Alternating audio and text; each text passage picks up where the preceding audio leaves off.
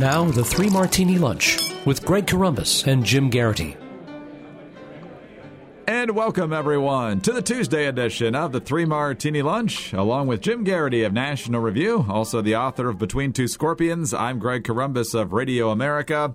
We think we have bad, bad, and crazy martinis today, but there's a sliver of good and certainly a sliver of entertainment in the first one, so don't get too brooding just yet.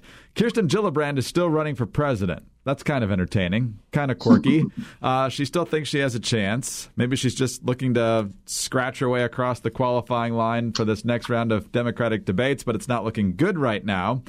And it's not just the general public that's disinterested in her continuing to, uh, the run for president, but her staffers are in the same position. First of all, great writing by Jazz Shaw over at Hot Air. He says the bottom line here is that this candidacy is seriously looking like a wounded animal searching for a dry place to go curl up and await the end. That's not very encouraging if you're Gillibrand, but uh, the Daily Caller might even have worse news for her. At least two former staffers and one friend to New York Democratic Senator Kirsten Gillibrand say it's time for the lawmaker to quit the race for the Democratic presidential nomination. One former aide even went so far as to describe the senator's performance in the Democratic presidential debates as performative and obnoxious, according to the New York Post. Quote, I don't know that anyone even wants to see her on the debate stage. Everyone I have talked to finds her performative and obnoxious, said the ex staffer who works in Gillibrand's Senate office. So, Jim, I can see why she's staying in there because clearly the people closest to her just can't get enough of her. or nobody wants her back in the Senate that much either. Could be that too. Uh, you know, here's the thing. It, it's kind of interesting. We're strange as it may sound, as it's August 27th, but you know, look, people have been running since January, so we're coming up on about eight months of, of campaigning. We can already start thinking about what's going to happen after 2020. Pete Buttigieg is probably not going to be the Democratic nominee, uh, but I think you can safely say that anybody who can have the bonanza in fundraising that he's had, and he's had some pretty good, solid debates. You know, we're we're probably going to have Pete Buttigieg to kick around for another couple of cycles because of his age and because he's made a fairly good impression for himself this time around. Yeah, he's probably not going to be the nominee, but he could very well run again in 2024 or 2028 or um, you know, if he, if he hangs around until his Biden age, I believe the, the early 2100s, right? um, but there are certain candidates where I think you can safely say this was their shot, and if it's not, if it didn't happen for them this year, it's not going to happen four years from now, eight years from now. John Hickenlooper probably not making a comeback. Jay Inslee, you know, and this isn't just an age factor, although that certainly is one of the factors. I think it's also a matter of did you overperform? Did you underperform? Did you have anything unique or interesting to say? Hickenlooper is a unique guy, but the Democratic electorate just did not seem to be interested in, in buying what he was selling this cycle. You'd have to imagine a real big change in, in, the political environment for somebody like him to say, "Oh, get me Hickenlooper," be the mood of the uh, the Democratic primary voters. And I think you can say Kirsten Gillibrand has done herself quite a bit of damage. This is somebody who was a rising star uh, arguably, since 2006, she won that House district, and it was, you know, it was purple. It wasn't deep red, but it was, you know, she was pro-gun then. She was uh, tough on the budget. She was very tough on illegal immigration, opposed to gay marriage. She had a principled opposition to gay marriage, believing it was between a man and a woman, until she was appointed senator, and um, she was told to change her position, and she did. so that's that's how you got that change. So she read. I remember I, I, really enjoy making fun of this profile that Vogue wrote about her in, in early 2017. All eyes on Kirsten Gillibrand. And I think we can now safely say that Kirsten Gillibrand really rubbed people the wrong way in this in this uh, election cycle. Uh, trying too hard, kind of phony, not able to explain those shifts in position particularly well. Maybe the Tracy Flick comparisons are a little a little unfair or a little sexist or something like that, but. Uh, she just had this ham-handedness to everything she's done so far. I think you know there was a lot of room to go after Biden. She tried to argue that Biden opposes women working outside the house. you know, like it was like she managed to pick the least plausible argument, all based on this idea of I'm a young mom like you, blah blah blah. It, it was a really weird. Maybe she was trying not to make the same mistakes Hillary did. Maybe she was trying to say, "Look, I'm a New York uh, Democratic senator. How do I appeal to the rest of the country?" Maybe she thought that Me Too was going to be the, the you know the wave that she was going to ride to the White House. None of these have worked out. She's been stuck in the one percent to two percent range. I mean, it's one thing for a House member. It's it's nothing for somebody else who's been a fairly prominent member of the Senate to be, you know, struggling along with that asterisk category there. So um, I think it's safe to say that not only is this, you know, this year not happening for Kirsten Gillibrand, it's really hard to imagine a scenario where four to eight years from now, the Democrats say, hey, you know what? You know, we could really use at a moment right now to nominate Kirsten Gillibrand. Yeah, that's probably right. And the funny thing is, is the one issue where she did probably take a principled stand was the Al Franken situation, and the Democratic donors have never forgiven her for it. But you can help her get on that debate stage. The Free Beacon has the story today that Kirsten Gillibrand is launching a t shirt giveaway. And for just $30, you can get a Kirsten Gillibrand for President t shirt. Well, actually, you only have to give a dollar. They're worth $30. That's how much she paid for them. And so she's, ah! she's willing to absolutely take a financial bath on this in order to try and squeak across the debate stage.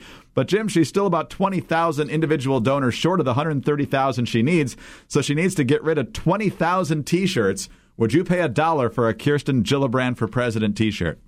Let me think. By the way, she's selling what she claims is a thirty-dollar T-shirt for a dollar. Yeah.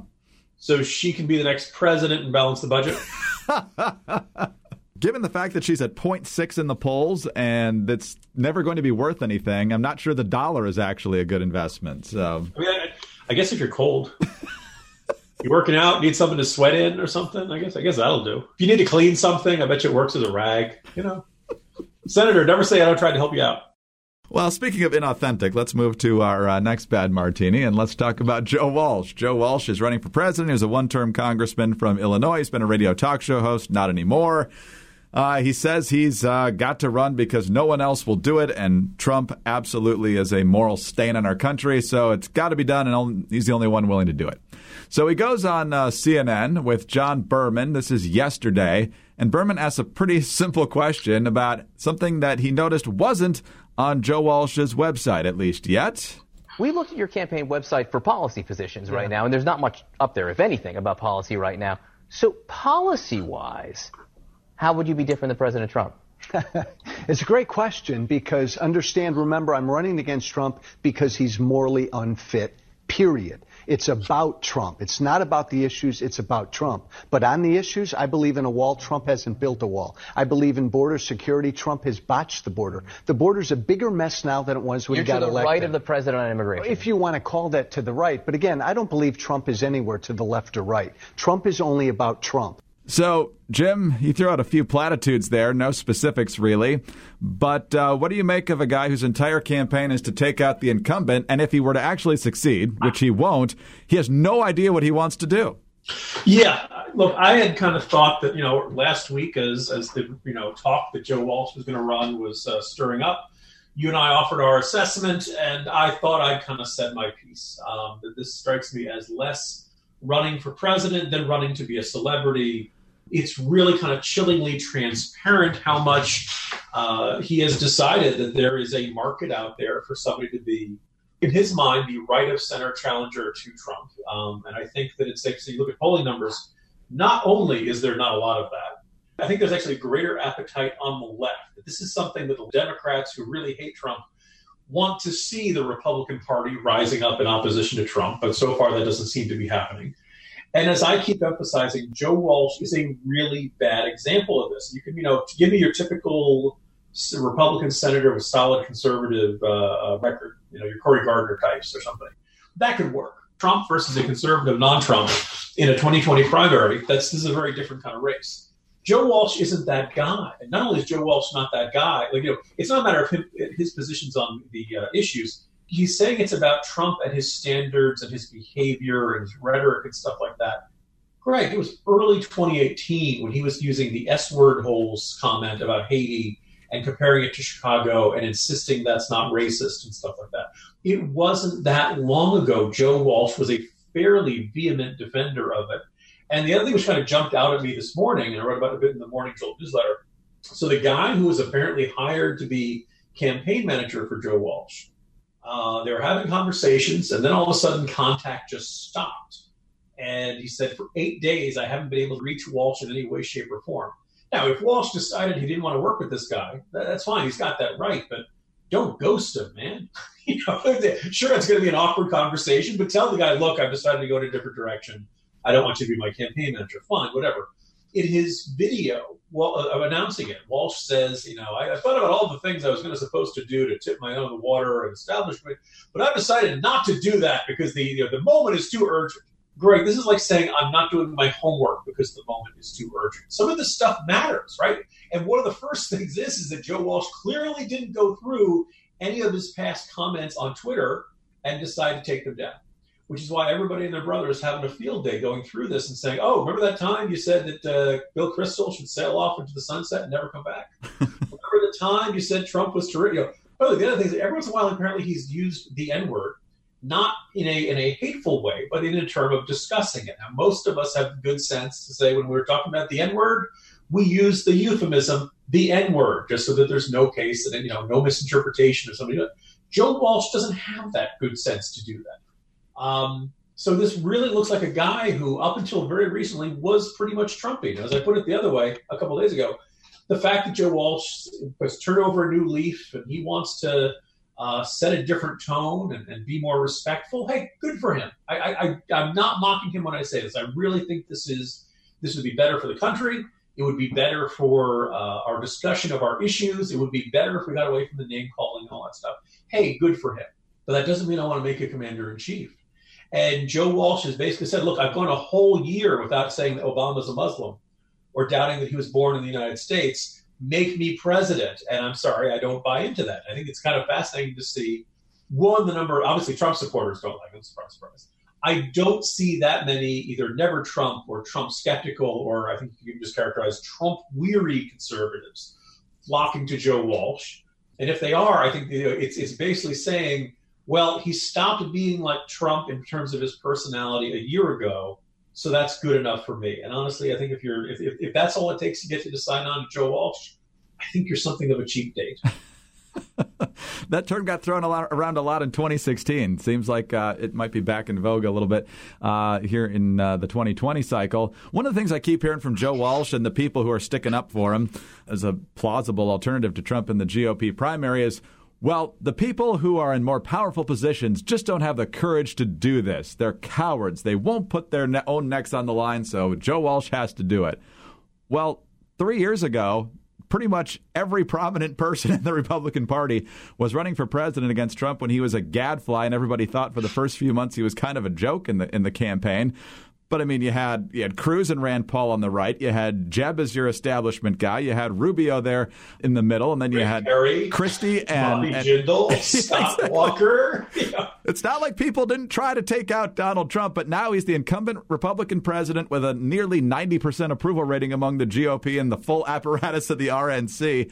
Uh, I'm not sure what you think you're going to accomplish here in the primary. Yeah, and, and look, you know, we, we've seen Republicans who decided I'm going to be the anti-Trump. Uh, Mark Sanford comes to mind. Jeff Flake comes to mind. Corker had his you know stronger disagreements with it.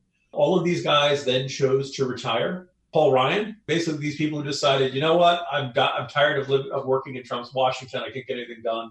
I know we're going to be the minority in the House next time around. Anyway, I'm retiring. For the case of uh, Sanford, he lost his primary. The Republican Party has has by and large spoken. Are there some anti-Trump or, or Trump disagreeable Republicans who can survive a primary? Sure, there probably are here and there. But most Republicans have probably decided, you know what, I'm going to keep my head down. Yes, I know he says and does ridiculous things all the time. But me as Congressman so and so, it doesn't do me any good to stand up and denounce the president every single day he does this. You know, the Will Hurds of the world. I think Will Hurd would have been a safe uh, uh, bet for reelection. You know, even he's tired of this. You know, this is this is a bad situation. But the idea of why aren't you know more Republicans all standing up at once and denouncing the president every time he goes off the rails and goes on some Twitter tirade? Well, look, they'll probably lose a primary. The end result of that, if every member of a Republican member of Congress was frustrated with Trump openly expressed that frustration, exactly how they feel the moment they felt it, for the whole national media to see. The end result would be a whole lot of lost primaries and a whole bunch of, you know, even more sycophantic suck ups to Trump replacing them in these primary wins. So you can kind of raise the question of whether that really gets uh, gets the Trump critics uh, in the direction they really want to go in. Or maybe we just have more Democratic victories, which you have a sneaking suspicion is what, well, at least the, the open, at least a whole bunch of folks on the left would much rather see anyway. Absolutely. And some folks who claim they're still on the right. Remember how it was really important that all these uh, supposed conservatives said it was to elect a Democratic Congress in 2018? Or we had to stop uh, that Trumpite Ed Gillespie. right. because look, if, Greg, if we had elected Ed Gillespie, you could have a Republican governor of Virginia who did racist things and embarrassed the state. Can't have that happen. Boy, would our faces be red. All right, let's move on to our final martini. I think it's crazy. Uh, Bret Stephens, he's certainly from that category. Uh, supposedly on the right, uh, went hardcore anti-Trump in 2016, uh, and then stayed there, hostile to uh, conservatives pretty much across the board. Uh, he does occasionally defend free speech, which is very important, which makes this story even more bizarre. So one of Stephens' colleagues, one of the editors over at the New York Times, tweets out breaking there are bed bugs in the NYT, New York Times newsroom. So then David Karpf, this professor over at George Washington University, replies to that tweet saying the bed bugs are a metaphor. The bed bugs are Bret Stephens. A little bit later on Monday afternoon, Karpf tweets again. This afternoon, I tweeted a brief joke about a well known New York Times op ed columnist. It got nine likes and zero retweets. I did not at him. He does not follow me. He just emailed me, CCing my university provost. He is deeply offended that I called him a metaphorical bedbug. And then the issue was brought up again today on MSNBC. Chris Jansing uh, was the host. Uh, here's Stephens to begin. I also copied his provost uh, on the note. People are uh, upset about this. I want to be clear. I had no intention whatsoever to get him in any kind of professional trouble, but it is the case at the New York Times and other institutions that uh, people should be aware, managers should be aware of the way in which their people, their professors or journalists, uh, interact with the rest of the world. That's certainly the case. Um, is that the worst thing that you have ever been called on social media? There's a there's a bad history of being called. Uh, of being analogized to insects that goes back to a lot of totalitarian regimes in the past. Maybe it is really bad, Jim, but uh, given our current political climate, that barely even registers. So, what do you make of uh, the Stephens reaction to being called a bedbug? It's interesting. The Washington Post article about this that, that kind of brought this to everybody's attention GW professor David Karpf really sees himself as the victim in all this, which is pretty insufferable. Um, look, you know, calling somebody a bed bug is a really nasty thing to say. And yes, there is a long history of totalitarian regimes that compare certain groups of people to something that is some kind of animals rats, snakes, pigs, apes, vermin, you know. And there's a long history, if you look at the history of genocides, that this is one of the things you do in order to make doing away with someone, killing someone more morally acceptable is they're not really people. They're not really human beings. Having said that, as much as a jackass that David Karpf is being, can we say that, Greg? I don't know. That's another animal. And it's politically charged. You know, we're running afoul of ricochet standards or something like that. But you know, as much of a donkey as as you know, uh, Karpf is being. Look, we compare people to animals all the time. And I don't think, as much of a, a jackass as David Karpf is being, I don't think he really wants to see Bret Stephens done away with. Uh, but just a bit of the characterization of Bret Stephens. You and I probably would find him, call characterize him a you know, a moderate Republican, moderate conservative, somewhere on the right, but not, but you know, far from the most. Uh, uh, I think he was calling for repealing the Second Amendment. You know, he, he's not the most you know hard right conservative you're ever going to find. He is, by the standards of the New York Times editorial page and the average New York Times reader, probably arch right reaction. right. A lot of this stems from the fact that when Ross Douthat, or when Bret Stephens writes something on the New York Times editorial page, a good chunk of the New York Times readership is like, what is this doing here? This offends me with my existence. I don't pick up this newspaper to be challenged. I pick up this newspaper every morning to get confirmation that Donald Trump is the worst guy in the world, the Democrats are right about everything, and the progressives need to win more. So this is this has been the subtext ever since Bret Stephens got hired. Because Stephens was over at the Wall Street Journal, and people had much less griping about him there. The New York, there's a chunk of the New York Times readership that really does want to see Bret Stephens go away, at least from the editorial page. I hope not necessarily to have him, you know, meet some untimely end or something like that. But this is, you know, Karpf really does, you know, come across as a jerk. Um, but I don't think he wants to kill him. And I, and I thought about it because, you know, here's the thing Stephens doesn't help himself. Now, when Stephens, you know, CCs the provost, I think it's fair to want. And it is fair, you know, if I ever like lost my you know what on, on Twitter and I started, you know, fuming at people in a way that really, you know, was, was over the top. Greg, I know at some point you'd probably, at the very least, I got an email. Jim, you doing okay? right. right? That that sense of like we've all been angry, we've all said things we regret, but the idea of somebody comes out and say, "Whoa, whoa, whoa, you're, this is a bad look for you. Calm down. You know, get get off the internet, put down the phone." Um, and I think when you're calling someone a bed bug, then yeah, you're you're starting to get into that territory. Um, it would have been nice if somebody else at GW could have, you know, knocked on the professor's door and said, "Hey, um, David, you feeling all right? Get off the computer. Just just take a walk. Calm down a little bit. You're you're you're. It's not a good look for you. Does this mean Karpf should be fired? No. If you decide to fire anybody, whoever you know, blasted off something really angry and snotty on Twitter, uh, unemployment rate would be something in the neighborhood of eighty percent. Uh, you know, this, this this happens quite a bit. Having said that, it would have been nice if Karpf could have apologized. But in that, in that article, there's no indication of that whatsoever. David Karpf sees nothing wrong with saying, hey, you know what? I really strongly disagree with Stephens. I really don't like his columns, but the man's not a bed bug, and I shouldn't have called him that. He doesn't, you know. Um, but finally, so I have this post in the corner, and I didn't know if people were going to like it or not. But, you know, Greg, not every reference to an insect is necessarily calling for somebody's extinction. Uh, maybe that makes me the fly in the ointment. Um, the internet, or we could say the web, is a hive of this kind of name calling. You know, every troll's as busy as a bee, and it's easy to stir up a hornet's nest. These comments bug people. One day you think you're the bee's knees covering a race that's tight as a tick, and then the next moment you're bug eyed over some nasty insult that leaves a bee in your bonnet. You're a nice guy, you wouldn't hurt a flea. But the idea of somebody hating you like that leaves butterflies in your stomach and it really louses up your day. For a while, everybody was on Twitter, but now you can't stand the nasty name calling, so people are just dropping like flies. You know, in a better world, our debates would be principled and respectful and focused on issues. The personal stuff wouldn't be anybody's beeswax somebody's come around to your perspective or they said you had a point, you'd say, hey, you know what? You have learned well, Grasshopper. And it's tempting to cocoon ourselves into a small circle of like minded souls. But for you know what, Greg, I think the bottom line is we should follow Muhammad Ali's advice float like a butterfly, sting like a bee. Excellent, excellent, excellent. That is the way to uh, properly put this story into perspective and tell everyone to calm down. Because when you tell them to calm down, that's obviously what they're going to do. well, isn't isn't uh, Taylor Swift singing "You Need to Calm Down"? Something like that. I wouldn't know, but uh, thank you for thinking I might.